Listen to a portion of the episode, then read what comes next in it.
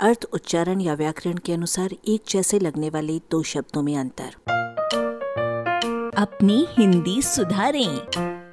अखबार और गजट। संस्कृत अलंकार से समाचार सम धन आचार का अर्थ सदाचार सदव्यवहार प्रगति आगे बढ़ना भी चलता आया है। और सूचना विवरण वार्ता खबर भी हिंदी के मध्यकाल में कार्य व्यापार की सूचना के अर्थ में इसका प्रयोग तुलसीदास जी ने इस प्रकार किया था। समाचार मिथिला पति पाए। वर्तमान संदर्भ में ये अपने सबसे व्यापक अर्थ में ऐसी घटना की सूचना है जिसके बारे में लोगों को जानकारी न हो। कहिए, क्या समाचार है?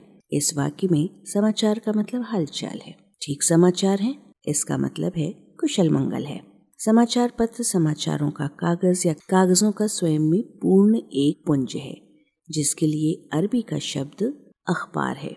अखबार शब्द खबर का बहुवचन है, अर्थात उसका शाब्दिक अर्थ खबरें हैं। अखबार नवीस पत्रकार को कहते हैं क्योंकि फारसी में नवीस के माने हैं लिखने वाला। नवीस यौगिक शब्दों में उत्तर पद के रूप में ही प्रयुक्त होता है। इसके लिए एक और उदाहरण देखिए, अर्जी नवीस। अर्जी, अरबी का शब्द है यानी कि अर्जी लिखने वाला या उसे लिखने का पेशा करने वाला। अरबी में नवीस को कातिब और मुहर्र कहते हैं। मुहर्र शब्द मुंशी जी भी कहलाते हैं। मुंशी, जिसका अर्थ लेखक, लिपिक आदि है, ये भी अरबी भाषा का शब्द है। कुछ लोग गजट का प्रयोग अखबार के पर्याय के रूप में करते हैं। अंग्रेज़ी में भी इसका एक अर्थ सीधा सीधा न्यूज़ पेपर है।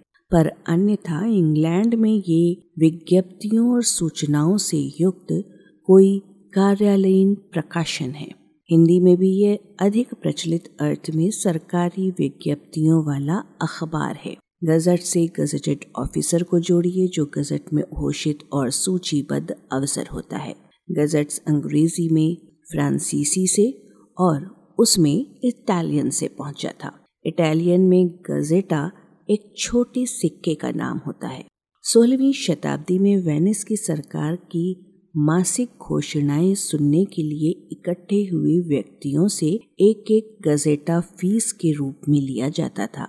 बाद में इटालियन में अखबार के मूल्य को भी गजेटा कहा जाने लगा।